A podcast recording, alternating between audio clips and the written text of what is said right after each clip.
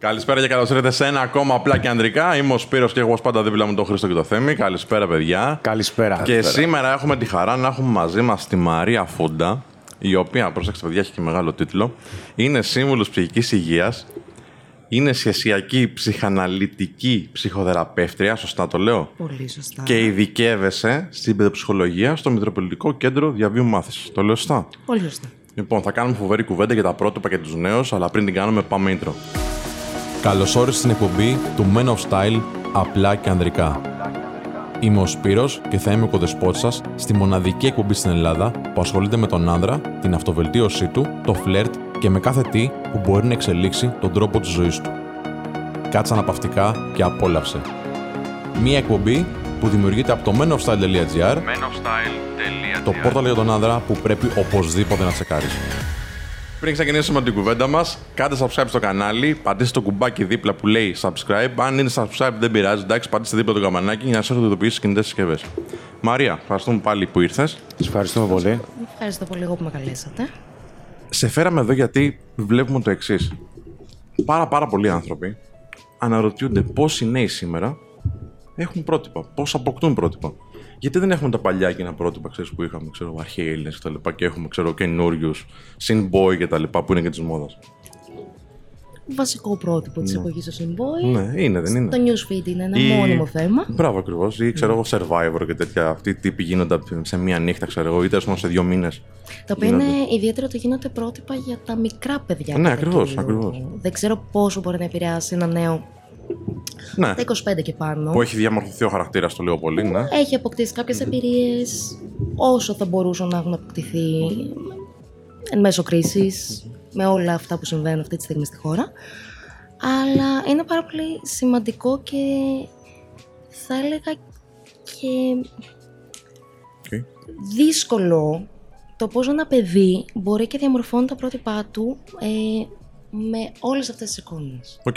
Να το πάρω μια αρχή. Ναι. Ας πούμε, πώς ένας άνθρωπος, όσο μεγαλώνει, από μικρό παιδί γίνεται ενήλικας, πώς είναι η διαδικασία που αποκτά κάποιο πρότυπο; Σίγουρα παίζει μεγάλο ρόλο το περιβάλλον. Ναι. Είναι ένας συνδυασμός γονιδιακός και περιβαλλοντολογικός. Για το πες. περιβάλλον είναι ο φροντιστής, Μμμ.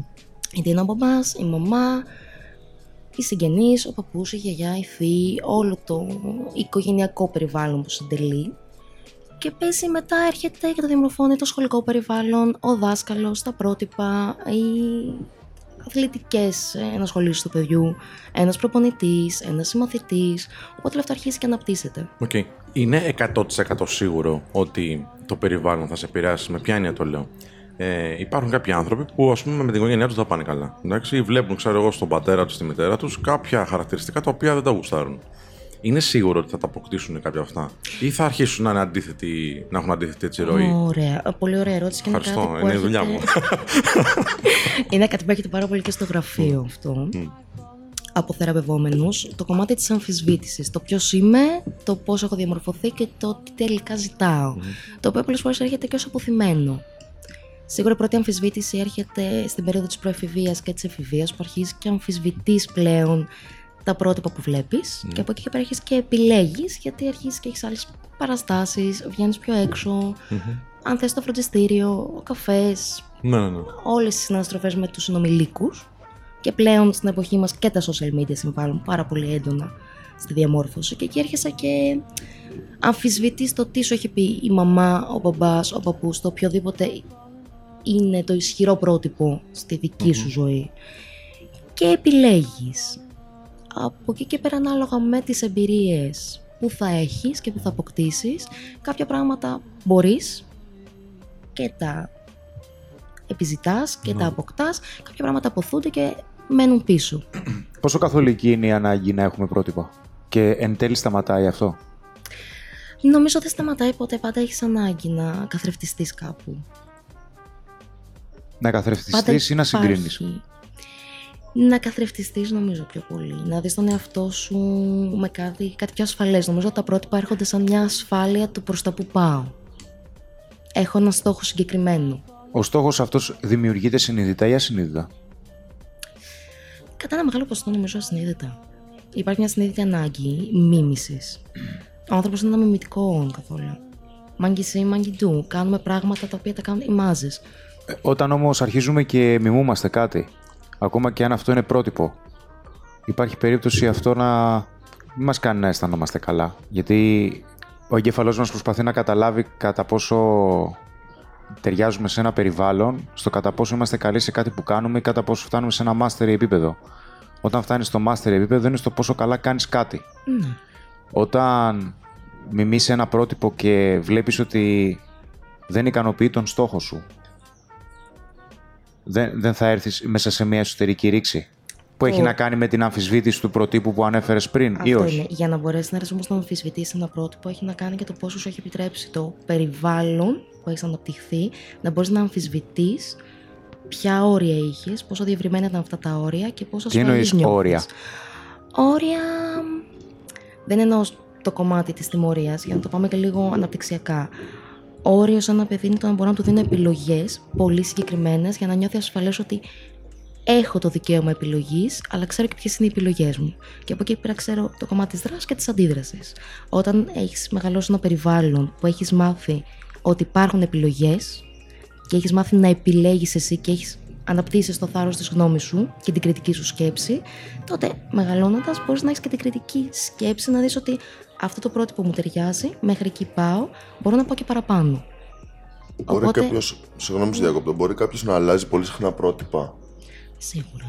και να επηρεάζεται τόσο συχνά, ίσ- έστω και σε ασυνείδητο επίπεδο. Δηλαδή, να μην καταλαβαίνει ότι επηρεάζεται από ανθρώπους γύρω του και κάθε φορά που αλλάζει περιβάλλον να επηρεάζεται από διαφορετικούς ανθρώπους με το περιβάλλον. Σίγουρα. Αυτά είναι, είναι, άμα το πάμε και λίγο στην εφηβεία, γιατί ήταν και πολύ συγκεκριμένο το αίτημα. Άμα το πάμε λίγο στην εφηβεία, που όλοι αμφισβητούμε, ψάχνουμε να μας πάρουμε και τους εαυτούς μας παλιά. Να θυμηθούμε ότι ήσουν λίγο σε αυτή την παρέα, λίγο στην άλλη, λίγο τι θα έλεγε κάποιος.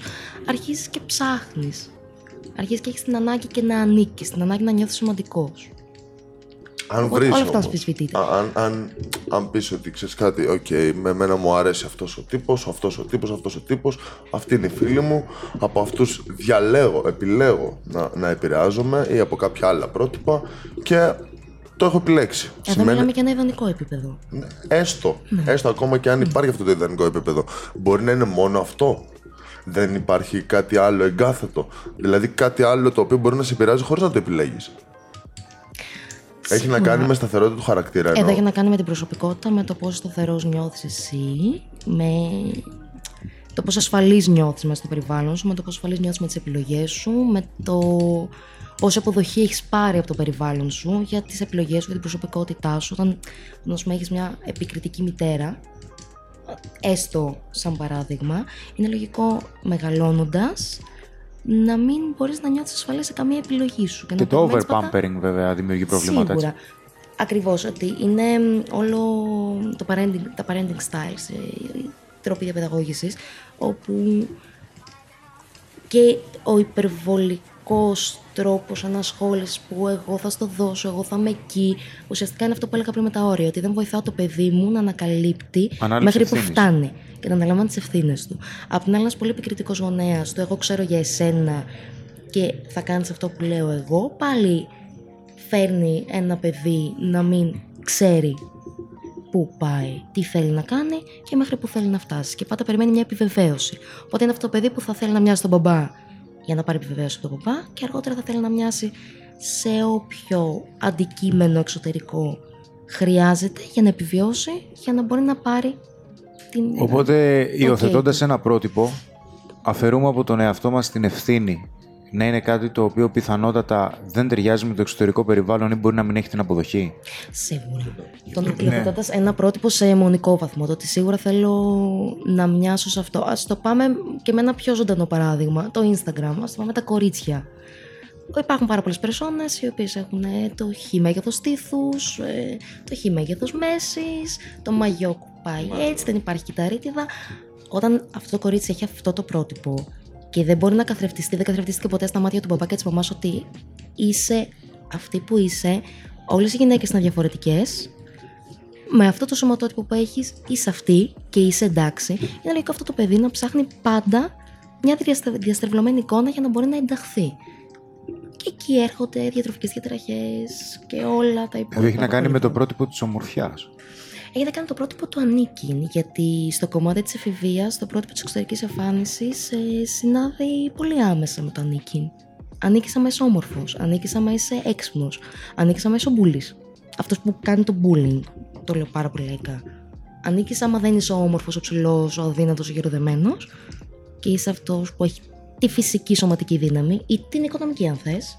Γιατί ζούμε και σε μια εποχή που τα παιδιά έχουν οικονομική δύναμη από τους γονείς, το κινητό, την έξοδο.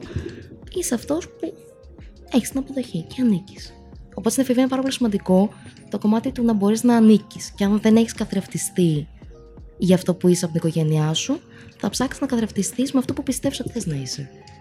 Και θα βρει αποδοχή. Ποια είναι, ποια είναι η διαφορά με το να πω ότι θα ντυθώ ας πούμε σαν τον Τάνο ή με το να Νομίζω ανοιχτά. συμπεριφερθώ σαν τον Τάνο; Αυτό εξαρτάται στο πώς το βλέπει. Ποια είναι η διαφορά; Έχει σημασία; Δεν νομίζω να έχει μεγάλη διαφορά η συμπεριφορά από την εμφάνιση. Λίγο πολύ η συμπεριφορά ορίζει το ποιοι είμαστε στο χώρο.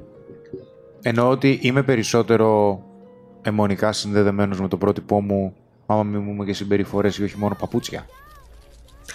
Όχι, μου αρέσουν τα παπούτσια αυτά τα πήρα γιατί θεωρώ ότι μου ταιριάζουν. Ε, Μιλάμε αρχίζω για όμως ένα- και για ένα συμπεριφέρομαι αντικείμενο. και σαν το πρότυπό μου. Εδώ ξεκινάω και μπαίνω σε μια μονή. Μάλιστα. Αυτό ρώτησα. οκ. Εδώ, ε, εδώ παλιό το να δω ένα ζευγάρι παπούτσια στο χ διάσημο πρόσωπο, στο χ επώνυμο πρόσωπο και να πω ότι μου αρέσουν και μπορώ να τα αποκτήσω. It's okay. Είναι ok γιατί καλός ή κακός αυτός είναι ο καταναλωτισμός. Το να δω όμως μια συγκεκριμένη συμπεριφορά σε ένα τηλεοπτικό πρότυπο, σε μια τηλεπερσόνα, το οποίο έχει να κάνει με reality, με εκπομπές, με σειρές, εκεί φεύγει λίγο. Ξέρεις τι, ανέφερες μια μαγική λέξη ε, που είναι ο καταναλωτισμός. Ε, κατά πόσο ελέγχεται όλη αυτή η φάση με τα πρότυπα για να αγοράζουμε μέσα σε εισαγωγικά συγκεκριμένα πράγματα που θέλουν οι άλλοι να αγοράζουμε; Νομίζω ότι δεν ελέγχεται.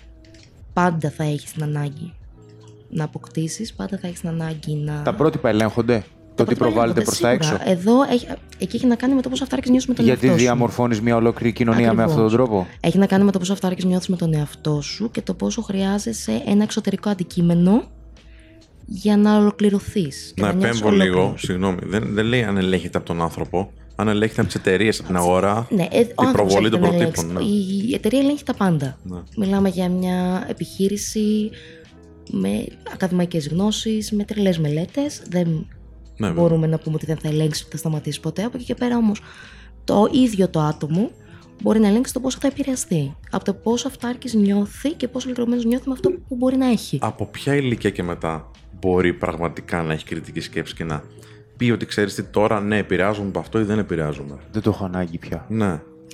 Γιατί όλα είναι υποσυνείδητο όπως είναι είπαμε. όλο αναπτυξιακό. Μπορεί ένα Έχει να κάνει παιδί- με την εμπειρία του, λες. Έχει να κάνει με το περιβάλλον. Μπορεί ένα παιδί, ακριβώς επειδή ο γονέας έχει δώσει τον απαραίτητο χώρο ότι αγάπη μου, αυτά τα λεφτά έχουμε, ή αυτά τα παπούτσια θα πάρεις, ή αυτά. Αν θες να πάρεις αυτά, δεν θα έχεις αυτό. Γιατί αν δεν ξέρω να έχετε σχέση με παιδιά στο οικογενειακό σας περιβάλλον ή αν έχετε παιδιά, Εμείς γνωρίζετε είμαστε ότι παιδιά αρχικά. βασικό το ρόλο. ότι ακόμα και ένα παιδί δύο ετών μπορεί να σε φέρει εκτός αυτό επειδή θέλει αυτό το παιχνίδι στα τζάμπο και να, γίνει, να μην αντέχει ο γονιός να πει το όχι. Οπότε εκεί δεν βάζεις ζόρι στο παιδί. Όταν δεν μπορείς να τα απεξέλθεις οικονομικά και αν δεν μπορείς να βάλεις ζόρι στο παιδί στα δύο, τότε στα τέσσερα, στα έξι, στα 7 και δεν μιλάω για 9-10 που μπαίνουν κινητά, Ναι, παπούτσια, ναι, ναι. ρούχα. Θα του είναι επίσης έχει δύσκολο. ξεφύγει. Ναι, ναι, ναι. Έχει ξεφύγει. Εκεί μιλάμε για άλλες παρεμβάσεις. Ξέρεις, Τέρσο Μαρία, όλη αυτή η κουβέντα γίνεται για τα λάθος πρότυπα. Εντάξει. Ποιος ορίζει τι είναι σωστό και λάθος πρότυπο εν τέλει; Υπάρχει κάποιος που λέει αυτό είναι σωστό και εγώ το ξέρω. Το ορίζει ο πατέρας, το ορίζει η κοινωνία, ποιος το ορίζει; Γιατί δηλαδή καθόμαστε και κάνουμε μια κουβέντα ε, ενίδικα, ξέρεις, κρίνοντας τους μικρούς ή τους έφηβους ή τους νεότερους ανθρώπους τέλος πάντων ότι έχουν λάθος πρότυπα τη σημερινή κοινωνία. Στη σημερινή, Νομίζω ότι έτσι. ορίζεται από το εκάστοτε οικογενειακό εποχή. περιβάλλον. Η κάθε οικογένεια ορίζει ε, τον πυρήνα της και το πώς τα μέλη της θα βγουν και θα τα απεξέλθουν στην κοινωνία. Okay. Ένας έφηβος που μας βλέπει τώρα, εντάξει. Ή ένας άνθρωπος ο οποίος έχει επαφή με αυτούς τους έφηβους. Θέλει να αντιληφθεί αν έχει σωστό ή λάθος πρότυπο. Υπάρχει κάποιος τρόπος να το. Αυτό ήθελα να σου πω ότι δεν έχει να κάνει λάθος σωστό πρότυπο. Έχει να κάνει πάντα με το πώς βιώνω εγώ αυτό που ζω και που βλέπω ότι είναι κάτι δυσλειτουργικό. Ναι. Μπορεί εγώ να ψωνίζω όλη μέρα online και να έχω το χ πρότυπο αυτά τα ρούχα, αυτά τα μαλλιά ή ένα γόρι, ε, αυτό το στυλ, αυτή τη ζώνη, αυτά τα sneakers και να νιώθει καλά μέσα σε αυτό, μπορεί να ένα άλλο αγόρι να μην θέλει να είναι σε όλο αυτό. Οπότε έχει να κάνει πάντα με το πώς είμαι καλά εγώ μέσα στο πρότυπο. Οπότε δεν είναι σωστό ή λάθος το τι θα ακολουθώ. Συμφωνώ Σωστό ή λάθος απόλυτα. είναι το αν θα νιώθω καλά. Ε, το πώς το ακολουθώ. Το να είμαι καλά μέσα σε αυτό. Ένας άνθρωπος θα αναζητήσει την αλλαγή, τη θεραπεία, τη βοήθεια. Θα μπει στη διαδικασία να διαψεύσει κάτι, αν αρχίσει να συνειδητοποιεί ότι είναι δυσλειτουργικό για εκείνον. Ότι δεν είναι Πώς καλά θα το μέσα σε αυτό. καταλάβει ότι είναι δυσλειτουργικό; Είναι πάρα πολύ Θα έχει υποκειμενικό. πόνο, ας πούμε. Είναι πάρα πολύ υποκειμενικό αυτό. Να. Είναι πάρα πολύ υποκειμενικό γιατί έρχεται να συνδέσω και το εγώ μέσα σε αυτό είμαι καλά. Μέσα σε αυτό είμαι καλά. Έτσι είμαι, μου αρέσουν αυτά τα μπλουζάκια, φοράω τη τάδε μάρκα, φέρε μου τη μάρκα, όχι φέρε μου το μπουφάν, φέρε μου το χ. Εγώ μέσα σε αυτό είμαι καλά. Ναι. Οπότε είναι πάρα πολύ δύσκολο να έχω χώρο να ακούσω το αν οι άλλοι είναι καλά μαζί μου μέσα σε αυτό. Οκ. Έχουμε δύο παραδείγματα, εντάξει. Ε, έχω πρότυπο, είμαι ένας έφηβος και έχω πρότυπο. Ε, έναν ράπερ, ο οποίος μιλάει για ναρκωτικά, για λεφτά, κάνει flex που λένε, ξέρω, whatever. Και έχω και έναν αθλητή, τον Πετρούνια, εγώ σου λέω τώρα, εντάξει, ο οποίος είναι ένα εξαιρετικό πρότυπο κατά την άποψή μου, που αθλείται και τα πάντα. Και τα δύο, λες, μπορεί να έχουν πόνο, έτσι, για να, για να ακολουθήσεις το πρότυπο Πετρούνιας, θέλει πάρα φοβερή πολλές θυσίες. πειθαρχία, θυσίες ακριβώς. Και αντίστοιχα όμως και το άλλο φαίνεται δυσλειτουργικό. Έχει πόνο να βγάλεις λεφτά, το πόνο να παίρνεις ναρκωτικά. Δεν έχει αντίστοιχα. Ναι, αλλά έρχεται. Πώς αντιλαμβάνεσαι ότι είναι δυσλειτουργικό για σένα, Έρχεται σε ένα πολύ πιο ωραίο περιτύλιγμα. το ραπέρ. Οκ. Σε ένα παιδί φαίνεται πολύ πιο εντυπωσιακό το να έχω views. Και από το να κάνεις κρίκους. Από το να Ναι, κάτσεις ναι, και να κάνεις 15 ώρες την ημέρα προπόνηση, να μην πας για ποτό, Μάλιστα. να μην πεις για καφέ, να μην πας με τους φίλους να παίξεις μπάλα, Άρα έχει να κάνει μην με τη φας λάμψη. σοκολάτες. Ναι, ναι, ναι. Γιατί τα άλλα παιδάκια θα φάνε γλυκά σε ένα πάρτι, εσύ όμως ξέρεις αύριο μετριέσαι γιατί έχεις αγώνες. Ναι, βέβαια. βέβαια. Νομίζω υπάρχει το- μια στέρηση. Ότι παίρνουμε τα άκρα γενικότερα, εντάξει, για να βρούμε κάτι που είναι στη μέση. Το είμαι καλά, ναι, μπορεί να είναι μια υπερβολή το ότι φορά ένα t-shirt το οποίο κάνει 2.000 ευρώ και είμαι καλά σε αυτό. Αλλά το ίδιο θα πρέπει να πει και ένα παιδί το οποίο θα φοράει ένα t-shirt το οποίο κάνει 2 ευρώ. Σίγουρα. Το σκεπτικό μας είναι το ίδιο. Αν, δηλαδή και οι δύο σκέφτονται, είμαι καλά σε αυτό που φοράω. Απλά εμείς θα αρχίσουμε να κατηγοριοποιούμε ότι το ένα παιδί που φοράει ένα t-shirt που κάνει 2.000 ευρώ είναι πιο αυταρχικό και κακομαθημένο εισαγωγικά από ένα παιδί το οποίο φοράει ένα t-shirt που κάνει 2 ευρώ και έχει μάθει να αντιμετωπίζει την κατάσταση και να είναι ευγνώμων τουλάχιστον που φοράει ένα t-shirt. Ωραία, αυτό το παιδί όμως μπορεί να παρουσιάσει πολύ διαφορετικές συμπεριφορές γιατί μπορεί να είναι σε ένα περιβάλλον ακαδημαϊκό και θα φέρω και ένα παράδειγμα σε πολύ γνωστό ελληνικό σχολείο που υπήρχαν παιδιά που είχαν ένα budget το οποίο μπορούσε να υποστηρίζει το t-shirt των 2.000 ευρώ, τις διακοπές στη Μύκονο, πολύ ακριβά ρολόγια και υπήρχαν στο ίδιο εκπαιδευτικό περιβάλλον παιδιά που απλά οι γονείς είχαν καταφέρει να τους παρέχουν το εκπαιδευτικό κομμάτι, δεν μπορούσαν να τους παρέχουν το υπόλοιπο. Εκεί, από προσωπική εμπειρία, είδα και τις διαφορές στο πόσο σε πόσο καλά σε έχει εκπαιδεύσει το οικογενειακό σου περιβάλλον και σε έχει βγάλει έξω. Γιατί υπήρχαν παιδιά που είχαν το οικονομικό, το, το budget και όντως ήταν εξαιρετικά παιδιά, ποτέ δεν προκάλεσαν, ποτέ δεν αναγνωρίστηκαν μέσα από το ακριβό τους outfit. Και υπήρχαν και παιδιά τα οποία όντως δεν είχαν τα λεφτά και χρειάζονταν να λένε ψέματα, να νιώθουν ασφαλείς, να είναι θύματα εκφοβισμού, να τα κοροϊδεύουν επειδή το κινητό τους δεν ήταν το τελευταίο που βγήκε, αλλά ήταν ένα πιο ταπεινής εταιρείας. Άρα έχει σημασία, ε, έχουν σημασία οι συνθήκες Ακριβώς. όταν είμαστε σε ένα level, σε ένα ε, σκαλοπάτι, έχουν σημασία και οι συνθήκες, τα βιώματα που έχουμε ζήσει για να φτάσουμε σε εκείνο. Και αυτό θα φαίνεται από την συμπεριφορά. Από τη συμπεριφορά και από το. και Θα, όταν μιλάμε για εφηβεία και όταν μιλάμε για παιδιά, ε, είμαι, είμαι λίγο αιμονική στο οικογενειακό περιβάλλον. Οκ, δεν οκ. μπορούμε Και να μιλάμε για ένα παιδί, για έναν έφηβο, χωρίς να μιλάμε για μια συμπεριφορά, χωρίς να μιλάμε για το οικογενειακό περιβάλλον και το πόσο καθοριστικό είναι.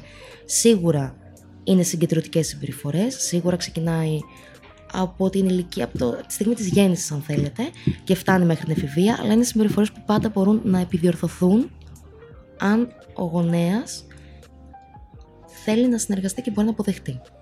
Ερώτηση. Εσύ, από ό,τι μας είπες, δουλεύεις και με, αν κατάλαβα καλά κιόλας, και με γονείς Ναι. και με παιδιά ή έφηβους. Ωραία. Θα πρότεινες να δουλέψουν και μαζί; Δηλαδή, αν αποφασίσουν ότι χρειάζεται Γονείς κάποια και βοήθεια. παιδιά. Ναι. Σίγουρα. Ταυτόχρονα, Σίγουρα, σε μια σίγουρα, ομαδική σίγουρα. συνεδρία, κάτι τέτοιο. Υπάρχουν ομάδες, αυτό πάει πάντα. Εκεί θα κάνεις ένα screening με το γονέα, θα δεις το παιδί, θα αρχίσεις να βλέπεις από τις συμπεριφορές και από τις συνεδρίες το τι πραγματικά συμβαίνει.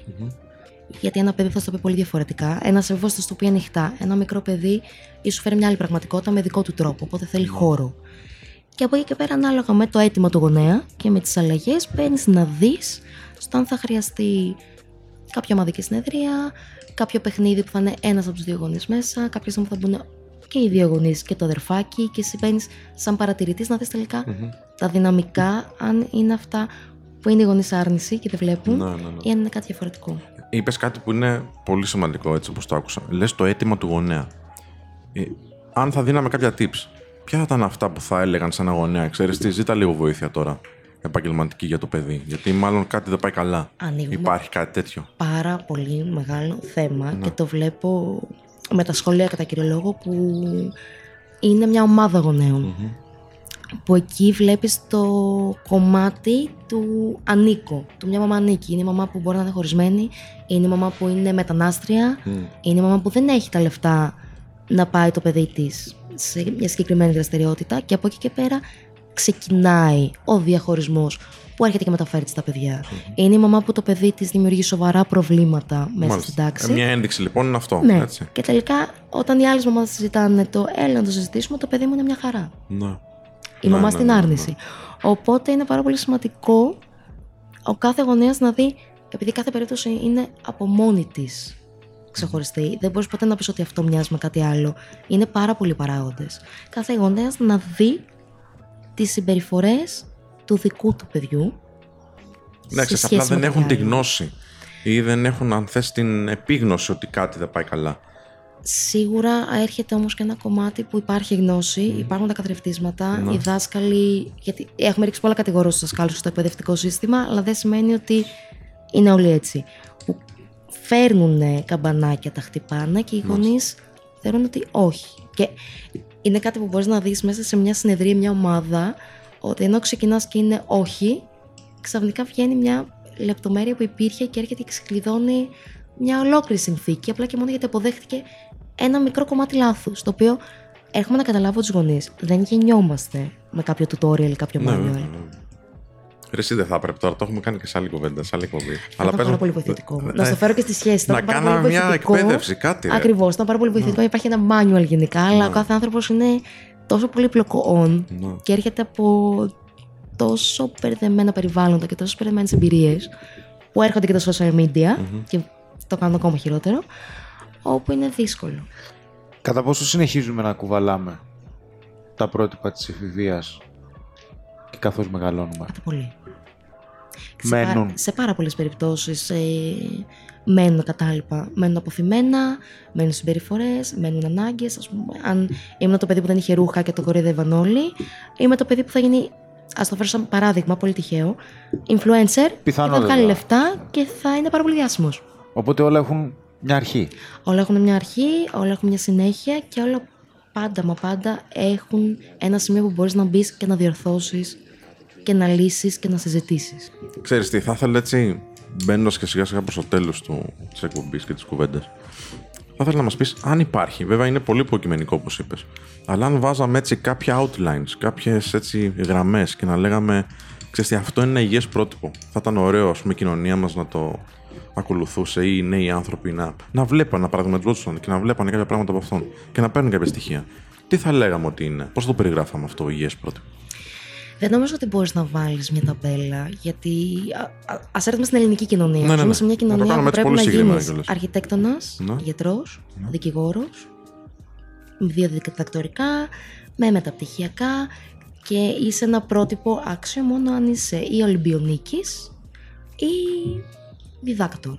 Όχι. Ένα υγιές πρότυπο είναι να μπορείς να είσαι καλά και πετυχημένος ακόμα και αν είσαι δεν ξέρω αν θα ακουστεί, ε, ακόμα και στην κομμωτική, που για πάρα πολλούς γονείς είναι το τι αγάπη μου θα γίνεις, θα φτιάχνεις νύχια.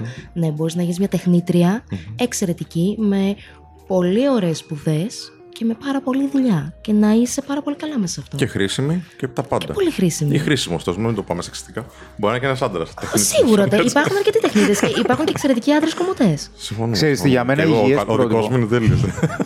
Καλά, σαν να είναι πολύ μπροστά. Ε, για μένα υγιές πρότυπο είναι κάποιος άνθρωπος ο οποίος εξελίσσει με θετικό τρόπο τον εαυτό του. Σίγουρα. Το να μπορείς να βλέπεις μέλλον. Δεν έχει να κάνει σε με αυτό το που ΜΕΑ, κάνεις. όπως ανέφερες. Ναι. Ότι βελτιώνεις τον εαυτό σου με τέτοιο τρόπο ώστε ναι, μεν θα έχεις σκληρή δουλειά, ναι, μεν έχεις πόνο. Γιατί πολλές φορές τα πρότυπα που όλοι μπορεί να πέσουμε στην παγίδα να, να έρθουμε κοντά τους ή να θέλουμε να τους πια, μοι- μοιάσουμε. Εμείς θέλουμε να μοιάσουμε πολύ γρήγορα ή πολλοί θέλουν να μοιάσουν πολύ γρήγορα στο τελικό αποτέλεσμα που βλέπουν. Εδώ διευρύνεται πάρα πολύ η Χω, κουβέντα. χωρίς το πώς φτάσαν μέχρι Ακριβώς εκεί. γιατί βλέπουμε το αποτέλεσμα. Και επίσης ζούμε σε μια εποχή με υπερβολικά πολλές επιλογές χωρίς καμία μορφή δέσμευσης. Θα χρησιμοποιήσω το παράδειγμα ενός σεξολόγου που έτυχε να είμαι σε ένα σεμινάριο, ο οποίος είναι πάρα πολλά χρόνια στο κλάδο, είναι πολύ γνωστό όνομα. Πες το όνομα του, και δεν πειράζει. είναι ο κύριος Παπαθανασίου. Ο οποίος είπε σε μια διάλεξή του: Πήγα τις προάλλες στο σούπερ μάρκετ και ενώ στο συνοικιακό είχε μια φρυγανιά, μια μάρκα 2, ήθελα μια φρυγανιά. Και πήγα στην ακεντρικό και βρέθηκα σε έναν τοίχο με 40 διαφορετικές φρυγανιές. Δεν ήξερα ποια φρυγανιά να διαλέξω. Και σκέφτηκα ότι αν δεν μου κάνει αυτή, θα έρθω να πάρω την άλλη. Ακριβώς έτσι είναι τα πρότυπα και οι επιλογές που βιώνουμε αυτή τη στιγμή. Στην εποχή μας τουλάχιστον. Αν δεν μπορώ να είμαι με αυτόν τον άνθρωπο γιατί τσακώνομαι σε αυτό το τομέα και δεν τα βρίσκω, είτε φιλικά, είτε ερωτικά, είτε επαγγελματικά, θα πάω να βρω την επόμενη εναλλακτική. Δεν θα πω στη διαδικασία να δω πού φταίω, αν μου κάνει, τι δεν μου κάνει, τι πρέπει να αλλάξω. Θα πάω στην επόμενη εναλλακτική. Αν το προφίλ μου στο facebook δεν πουλάει καλά, θα σβήσω και θα βγάλω με ένα άλλο πρότυπο φωτογραφίες. Και όσο μου κάνει, μόλις σταματήσει να μου κάνει, θα αρχίσω να κινούμαι με ένα άλλο πρότυπο και με ένα άλλο. Οπότε δεν υπάρχει διάρκεια, δεν υπάρχει σταθερότητα και υπάρχει ένα εύρος επιλογών χωρίς όριο. Οπότε και πάλι θα επιστρέψω στην αιμονή μου με τα όρια.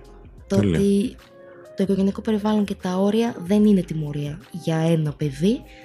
Είναι ένας υγιής τρόπος ενηλικίωσης. Γιατί μαθαίνεις να επιλέγεις και να έχεις την ευθύνη της επιλογής σου. Και να νιώθεις ασφαλής. Και Τι συμβαίνει, ρε Μαρία, συγγνώμη που σε διακόπτω κουβέντα, αλλά τι συμβαίνει όμως όταν ξαφνικά αρχίζουμε και συνειδητοποιούμε ότι δεν μπορούμε να έχουμε το αμάξι που φανταστήκαμε, το σπίτι που φανταστήκαμε, τους φίλους που φανταστήκαμε, τις γυναίκες που φανταστήκαμε, τον τραπεζικό λογαριασμό που φανταστήκαμε, τη δουλειά που φανταστήκαμε, τα ρούχα που φανταστήκαμε. Τι συμβαίνει όταν αυτό το οικοδόμημα που έχουμε φανταστεί κρεμίζεται; Τότε τι συμβαίνει, απορρίπτουμε το πρότυπο και πάμε στην επόμενη φρυγανιά. σε αυτό το στάδιο και σε αυτή την περίπτωση, για να φτάσει σε σημείο να απορρίψεις και να πας στην επόμενη φρυγανιά, πρέπει να είσαι πάρα πολύ καλά μέσα σου ψυχικά και πολύ ολοκληρωμένος για να μπορείς να κατανοήσεις ότι έκανα λάθος. Όχι να μην δουλέψεις με τη συγκεκριμένη φρυγανιά να δεις τι έφταξε, αν είναι δική σου. θα έξω. Αυτό ακριβώς. Εδώ θα πρέπει να μπορείς να το κατανοήσεις. Το ότι κάτι υπάρχει. Εδώ πολύ πιθανό να αποσυρθείς. Μιλάμε Δηλαδή; για μεγάλο ναρκιστικό πλήγμα του τελικά δεν πέτυχα αυτό που ήθελα. Και δεν αξίζω, δεν είμαι επαρκής. Εδώ μπορούμε να πάμε να συνδέσουμε ίσως κάποιο οικογενειακό καθρέφτισμα από τη μαμά, από τον μπαμπά. Ότι α, κάποια αδερφική μεταβίβαση, κάποια αδερφική σχέση. Εδώ πάνε άλλα μοτίβα. Οπότε πάντα υπάρχει οικογένεια μέσα σε όλο αυτό. Καλά, εννοείται αυτό. Για να εντάξει. φτάσεις λοιπόν στο σημείο Ναι. να έχεις βάλει ένα στόχο ανέφικτο, γιατί το οικογενειακό σου περιβάλλον και οι σπουδέ σου. Δεν θα... Και όχι, το κομμάτι των σπουδών δεν το φέρνει γιατί μπορείς να βγάλεις λεφτά και ανεξαρτήτως σπουδών εν τέλει. Δεν έχει να κάνει αυτό. Αν όμως αυτά που έχεις διεκδικήσει, διεκδικήσει δεν μπορούν εκ των πραγμάτων, γιατί δεν τα διεκδικήσεις εσύ ο ίδιος, γιατί εσύ ο ίδιος δεν πιστεύεις ότι μπορείς να φτάσεις ω εκεί. Δεν μπορούν να σε φτάσουν ω εκεί και ζεις σε μια ουτοπία, κάποια στιγμή αυτή η ουτοπία θα σπάσει και θα σπάσει με πολύ οδυνηρό τρόπο και για σένα και για το περιβάλλον σου. Μιλάμε για απόσυρση, μπορούμε να μιλήσουμε για κατάθλιψη, μπορούμε να μιλήσουμε για πα- πάρα πολλά πράγματα όταν σπάσει. Επειδή ξέρεις ότι γράφει δεν ξεγράφει και καν κάποιος άνθρωπος ή κάποιος άνδρας που μας βλέπει τώρα μπορεί να γίνει γονιός αύριο μεθαύριο. Θέλει να γίνει ένα σωστό προ- πρότυπο. Προφανώς κανένας δεν ξέρει. Εντάξει. Και, προφανή, και προφανώς οι γονείς όλοι κάνουν λάθη. Και είναι, Είναι λογικό κιόλας. είναι λογικό και είναι επιθυμητό και αποδεκτό να μπορείς να κάνεις λάθη, αλλά να μπορείς να τα δεις και να επιστρέψεις για να δεις τι μπορώ να κάνω διαφορετικά αυτή τη φορά; Ωραία. Πιστεύω ότι είναι λιγότερο ή μικρότερο ταμπού το να πάει ένα ζευγάρι που θα κάνουν παιδί σε κάποιον ειδικό να ρωτήσουν ότι ξέρεις κάτι. Τι μπορούμε να κάνουμε προληπτικά για να μην κάνουμε λάθος. Δηλαδή, δεν θέλω να τιμωρώ το παιδί μου, όπως το είπαμε, αλλά θέλω να του βάζω όρια για να μην έρθει, να μην πω στο σπίτι και είναι τριών και μου πει βγες έξω και δεν ξέρω τι να κάνω.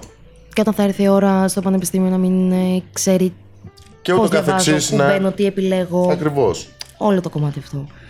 Αυτό είναι το ιδανικό. Γενικά ε, η Ελλάδα κατά ένα μεγάλο ποσοστό έχει φοβερή έλλειψη στο κομμάτι του ζητάω βοήθεια, του αποδέχομαι ότι δεν ξέρω κάτι. Τα ξέρουμε όλα. Είμαστε μόνοι μας οι μέντορες του εαυτού μας, οι γιατροί του εαυτού μας και οι θεραπευτές του εαυτού μας. Και σίγουρα ένας μάνατζερ ας πούμε, σε μια εταιρεία θεωρεί ότι το να χτυπήσει φιλικά τον υπάλληλο στην πλάτη τον βοηθάει να ξεπεράσει ό,τι συμβαίνει παράλληλα στην εταιρεία, στην οικογένειά του, γιατί μπορεί να είναι και θεραπευτής του, που όχι, είναι άλλη ρόλη, είναι άλλες ανάγκες. Οπότε είναι πολύ σημαντικό να δούμε ότι το να πας σε θεραπεία δεν σημαίνει ότι θα μείνεις για πάντα. Δεν σημαίνει ότι θα μείνεις 7, 8, 9, 10 χρόνια. Μπορείς να πας για ένα συγκεκριμένο αίτημα και αν θες να δουλέψεις αυτό, θα δουλέψεις αυτό. Αν θες να πας παρακάτω, με τη βοήθεια του θεραπευτή σου, θα πας παρακάτω. Είναι καθαρά δική σου επιλογή σε συνδυασμό και σε συνεργασία με τον θεραπευτή σου το πού θα πας. Οπότε δεν είναι τροπή να πεις ότι ξέρεις κάτι, δεν κοιμάμαι καλά ή χώρισα και δεν θέλω να βγαίνω από το σπίτι. Αλλά δεν νιώθω ότι έχω πρόβλημα. Πάντα υπάρχει κάτι παρακάτω, αλλά αν δεν θες να μπεις και δεν είσαι έτοιμος, δεν μπορεί να σε πιέσει κανένας να μπεις. Υπέροχα. Μαριά, κλείνοντας τώρα, κανονικά κλείνοντας. ε, αν μας βλέπει τώρα ένας έφηβος και από όλα αυτά που άκουσε θα πρέπει να του μείνει κάτι. Γιατί ψάχνετε λίγο. Τι θα του λύγε. Ένα μήνυμα έτσι. ένα Με απλά τελευταίο. λόγια. Με απλά λόγια, το να είναι καλά μέσα στις επιλογές του.